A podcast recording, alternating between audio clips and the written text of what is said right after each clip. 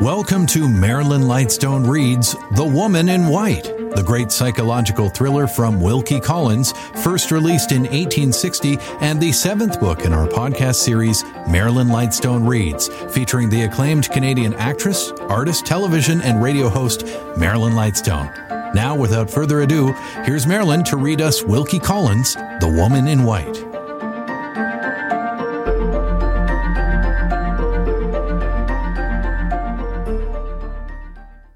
Chapter 5 She has escaped from my asylum. Ah, oh, I cannot say with truth that the terrible inference which those words suggested flashed upon me like a new revelation. Some of the strange questions put to me by the woman in white, after my ill considered promise to leave her free to act as she pleased, had suggested the conclusion either that she was naturally flighty and unsettled, or that some recent shock of terror had disturbed the balance of her faculties. But the idea of absolute insanity, which we all associate with the very name of an asylum, had, I can honestly declare, never occurred to me in connection with her. I had seen nothing in her language or her actions to justify it at the time, and even with the new light thrown on her by the words which the stranger had addressed to the policeman, I could see nothing to justify it now. What had I done? Assisted the victim of the most horrible of all false imprisonments to escape? Or cast loose on the wide world of London an unfortunate creature whose actions it was my duty and every man's duty mercifully to control.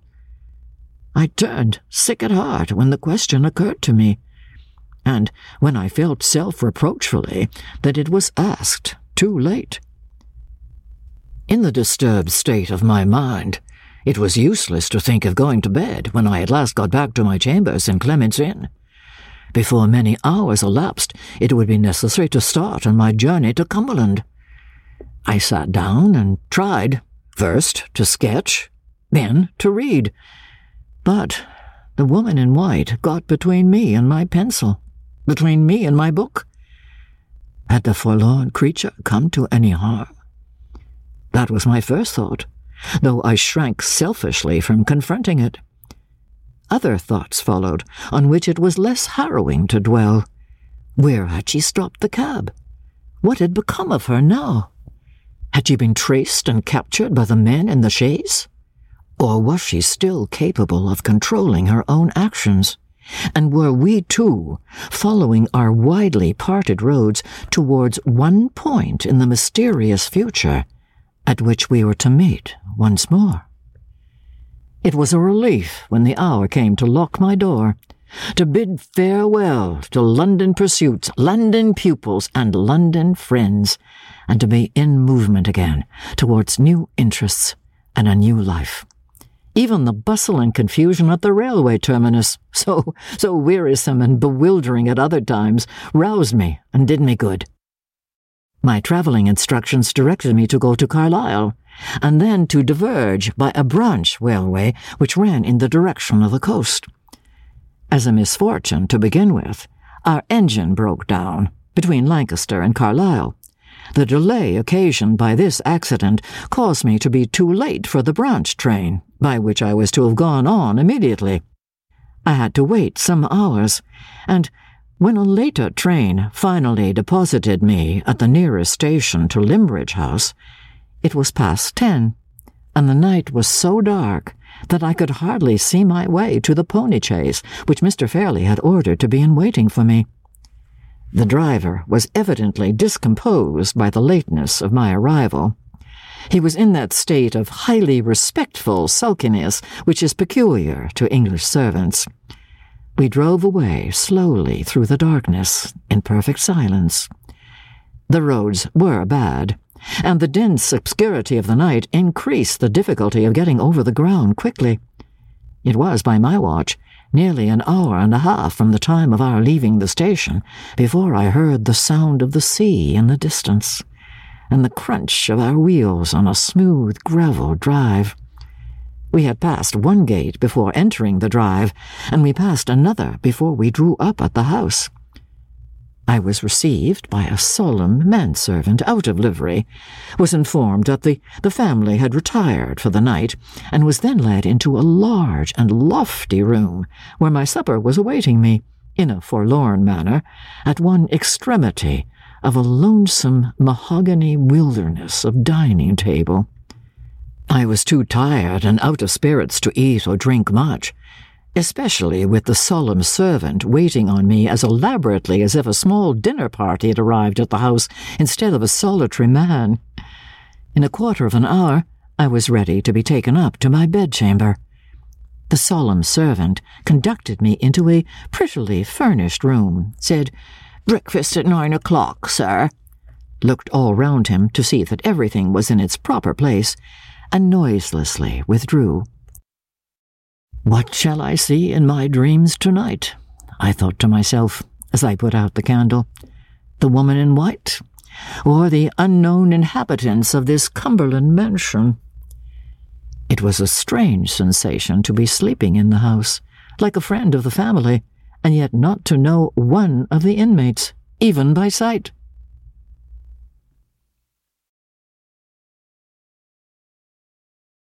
Chapter 6 when I rose the next morning and drew up my blind, the sea opened before me joyously under the broad August sunlight, and the distant coast of Scotland fringed the horizon with its lines of melting blue.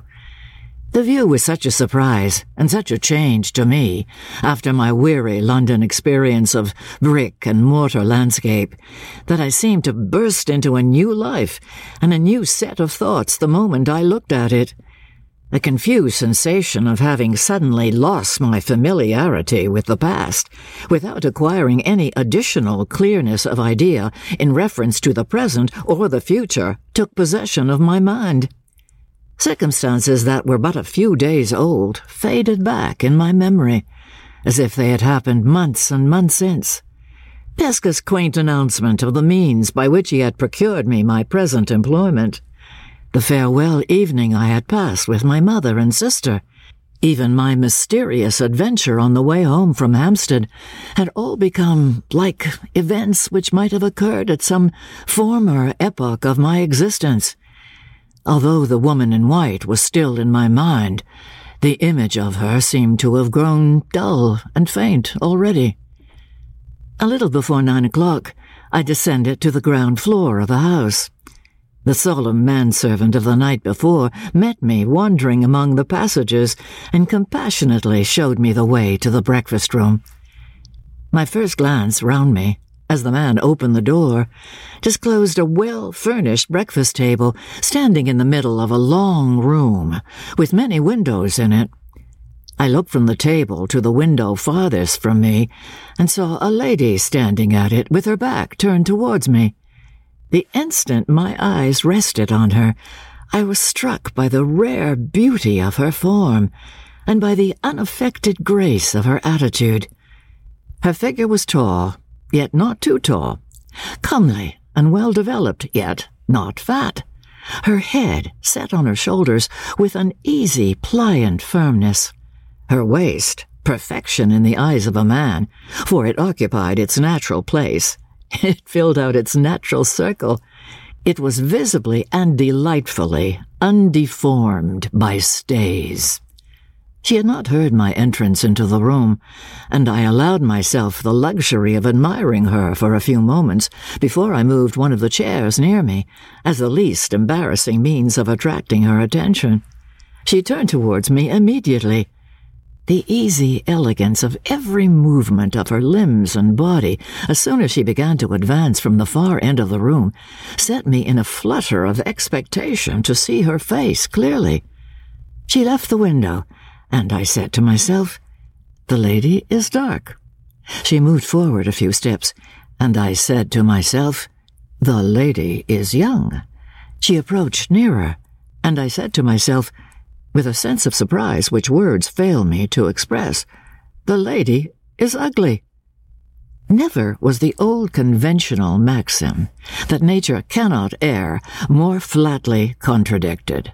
Never was the fair promise of a lovely figure more strangely and startlingly belied by the face and head that crowned it. The lady's complexion was almost swarthy, and the dark down on her upper lip was almost a moustache. She had a large, firm, masculine mouth and jaw, prominent, piercing, resolute brown eyes, and thick, coal black hair growing unusually low down on her forehead. Her expression, bright, frank, and intelligent, appeared, while she was silent, to be altogether wanting in those feminine attractions of gentleness and pliability, without which the beauty of the handsomest woman alive is beauty incomplete. To see such a face as this, set on shoulders that a sculptor would have longed to model, to be charmed by the modest graces of action through which the symmetrical limbs betrayed their beauty when they moved, and then to be almost repelled by the masculine form and masculine look of the features in which the perfectly shaped figure ended, was to feel a sensation oddly akin to the helpless discomfort familiar to us all in sleep when we recognize, yet cannot reconcile, the anomalies and contradictions of a dream. Mr. Hartright, said the lady interrogatively, her dark face lighting up with a smile, and softening and growing womanly the moment she began to speak. We resigned all hope of you last night, and went to bed as usual. Accept my apologies for our apparent want of attention, and allow me to introduce myself as one of your pupils. Shall we shake hands? I suppose we must come to it sooner or later, and why not sooner? These odd words of welcome were spoken in a clear, ringing, pleasant voice. The offered hand, rather large but beautifully formed, was given to me with the easy, unaffected self reliance of a highly bred woman.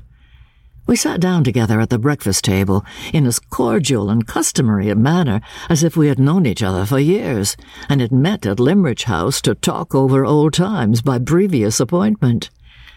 I hope you come here good humouredly determined to make the best of your position, continued the lady. You will have to begin this morning by putting up with no other company at breakfast than mine. My sister is in her own room, nursing that essentially feminine malady, a slight headache, and her old governess, Mrs. Vesey, is charitably attending on her with restorative tea. My uncle, Mr. Fairlie, never joins us at any of our meals. He is an invalid and keeps bachelor state in his own apartments. There is nobody else in the house but me. Two young ladies have been staying here, but they went away yesterday. in despair, and no wonder. All through their visit, in consequence of Mr. Fairlie's invalid condition, we produced no such convenience in the house as a flirtable, danceable, small talkable creature of the male sex. And the consequence was, we did, we did nothing but quarrel, especially at dinner time. How can you expect four women to dine together alone every day and not quarrel? We are such fools. We can't entertain each other at table. You see, I don't think much of my own sex, Mr. Hartright. Which will you have, tea or coffee? Uh, no woman does think much of her own sex, although few of them confess it as freely as I do. oh, dear me, you look puzzled. Why? Are you wondering what you will have for breakfast? Or are you surprised at my careless way of talking? In the first case, I advise you, as a friend, to have nothing to do with that cold ham at your elbow, and to wait till the omelette comes in. In the second case, I will give you some tea to compose your spirits, and do all a woman can, which is very little, by the by, to hold my tongue. She handed me my cup of tea, laughing gaily, her light flow of talk and her lively familiarity of manner with a total stranger were accompanied by an unaffected naturalness and an easy, inborn confidence in herself and her position which would have secured her the respect of the most audacious man breathing. While it was impossible to be formal and reserved in her company, it was more than impossible to take the faintest vestige of a liberty with her, even in thought. I felt this instinctively. even while I caught the infection of her own bright gaiety of spirits, even while I did my best to answer her in her own frank, lively way. Yes, yes, she said, when I had suggested the only explanation I could offer to account for my perplexed looks. I understand. You are such a perfect stranger in the house that you are puzzled by my familiar references to the worthy inhabitants. Naturally enough, I ought to have thought of it before. At any rate, I can set it right now. Suppose I begin with myself, so as to get done with that part of the subject as soon as possible. My name is Marian Halcombe, and I am as inaccurate as women usually are in calling Mr. Fairlie an uncle and Miss Fairlie my sister. My mother was twice married, the first time to Mr. Halcombe, my father, the second time to Mr. Fairlie, my half-sister's father. Except that we are both orphans, we are in every respect as unlike each other as possible. My father was a poor man, and Miss Fairlie's father was a rich man. I have got nothing, and she has a fortune. I am dark and ugly, and she is fair and pretty. everybody thinks me crabbed and odd, with perfect justice, and everybody thinks her sweet-tempered and charming, with more justice still. In short, she is an angel, and I am well, try some of that marmalade, Mr. Hartright, and finish the sentence in the name of female propriety for yourself. What am I to tell you about Mr. Fairlie? Hmm. Upon my honor, I hardly know. he is sure to send for you after breakfast, and you can study him for yourself. In the meantime, I may inform you, first, that he is the late Mr. Fairlie's younger brother, Secondly, that he is a single man. And thirdly, that he is Miss Fairlie's guardian. I won't live without her, and she can't live without me. And that is how I come to be at Limmeridge House. My sister and I are honestly fond of each other, which, you will say, is perfectly unaccountable under the circumstances, and I quite agree with you. But so it is. You must please both of us, Mr. Hartright, or please neither of us. And what is still more trying, you will be thrown entirely upon our society. Mrs. Vesey is an excellent person who possesses all the cardinal virtues and counts for nothing, and Mr. Fairlie is too great an invalid to be a companion for anybody. I don't know what is the matter with him, and the doctors don't know what is the matter with him, and he doesn't know himself what is the matter with him. We all say it's on the nerves, and we none of us know what we mean when we say it. However, I advise you to humor his little peculiarities when you see him today. Admire his collection of coins, prints, and watercolor drawings, and you will win his heart. Upon my word, if you can be contented with a quiet country life, I don't see why you should not get on very well here. From breakfast to lunch, Mr. Fairlie's drawings will occupy you. After lunch, Miss Fairlie and I shoulder our sketchbooks and go out to misrepresent nature under your directions. Drawing is her favorite whim. Mind, not mine. Women can't draw. Their minds are too flighty, and their eyes are too inattentive. But no matter. My sister likes it, so I waste paint and spoil paper for her sake as composedly as any woman in England. As for the evenings, I think we can help you through them. Miss Fairlie plays delightfully. For my own poor part, I don't know one note of music from the other, but I can match you at chess, backgammon, écarté, and with the inevitable female drawbacks, even at billiards as well. What do you think of the program? Can you reconcile yourself to a quiet, regular life? Or do you mean to be restless and secretly thirst for change and adventure in the humdrum atmosphere of Limmeridge House? She had run on thus far in her gracefully bantering way, with no other interruptions on my part than the unimportant replies which politeness required of me. The turn of the expression, however, in her last question, or rather the one chance word, adventure, lightly as it fell from her lips, recalled my thoughts to my meeting with the woman in white, and urged me to discover the connection which the stranger's own reference to Mrs. Fairlie informed me must once have existed between the nameless fugitive from the asylum and the former mistress of Limmeridge House. Even if I were the most restless of mankind, I said, I should be in no danger of thirsting after adventures for some time to come. The very night before I arrived at this house, I met with an adventure, and the wonder and excitement of it, I can assure you, Miss Halcombe, will last me for the whole term of my stay in Cumberland, if not for a much longer period. You don't say so, Mr. Hartright. May I hear it? You have a claim to hear it. The chief person in the adventure was a total stranger to me, and may perhaps be a total stranger to you, but she certainly mentioned the name of the late Mrs. Fairlie in terms of the sincerest gratitude and regard. Mention my mother's name? you interest me indescribably. Pray go on. I at once related the circumstances under which I had met the woman in white, exactly as they had occurred and I repeated what she had said to me about Mrs. Fairlie and Limmeridge House, word for word. Miss Halcombe's bright, resolute eyes looked eagerly into mine, from the beginning of the narrative to the end. Her face expressed vivid interest and astonishment, but nothing more. She was evidently as far from knowing of any clue to the mystery as I was myself. Are you quite sure of those words referring to my mother? She asked. Quite sure, I replied.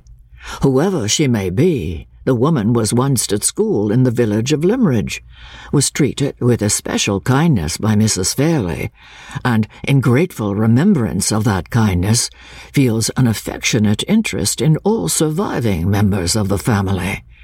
She knew that Mrs. Fairlie and her husband were both dead, and she spoke of Miss Fairlie as if they had known each other when they were children.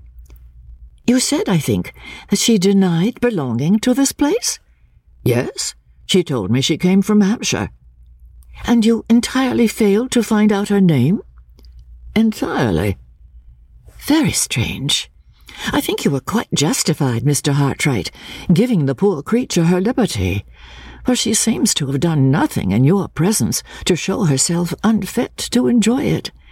But I wish you had been a little more resolute about finding out her name. We must really clear up this mystery in some way. You had better not speak of it yet to Mr. Fairlie, or to my sister. They are, both of them, I am certain, quite as ignorant of who the woman is, and of what her past history in connection with us can be as I am myself.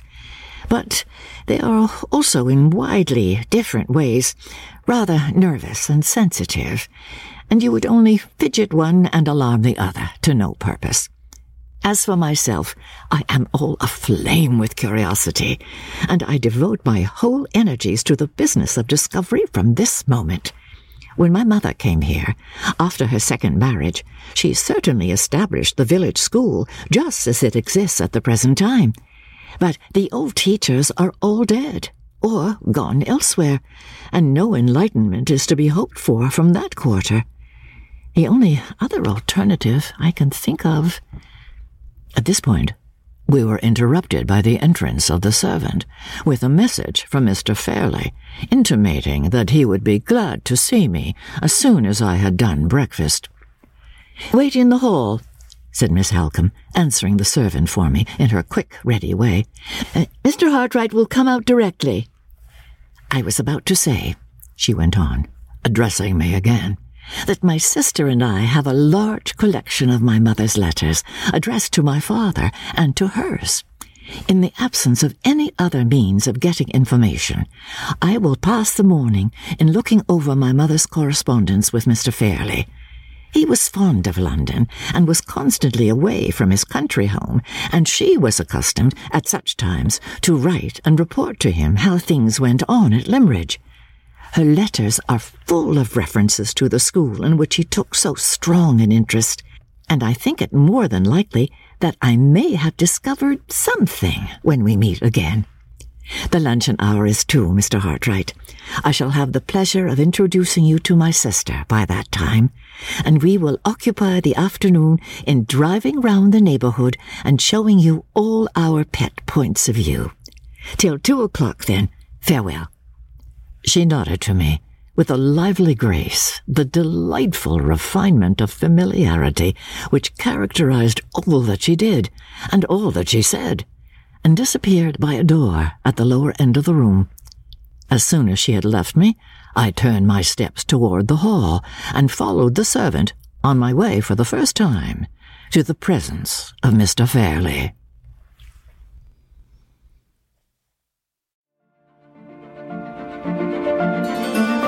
Thanks for listening to Marilyn Lightstone Reads The Woman in White.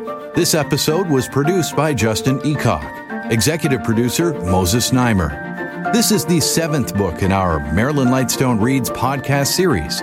We invite you to go back and listen to Marilyn read A Room with a View Pride and Prejudice, The Age of Innocence, Anne of Green Gables, Jane Eyre, and A Christmas Carol. You can also help support this podcast by recommending it to your friends and leaving a five star review in your preferred podcast store. And while you're there, look for a variety of other quality podcasts proudly presented by the Zoomer Podcast Network. This podcast is proudly produced and presented by the Zoomer Podcast Network, home of great podcasts like Marilyn Lightstone Reads, Idea City on the Air, and The Garden Show.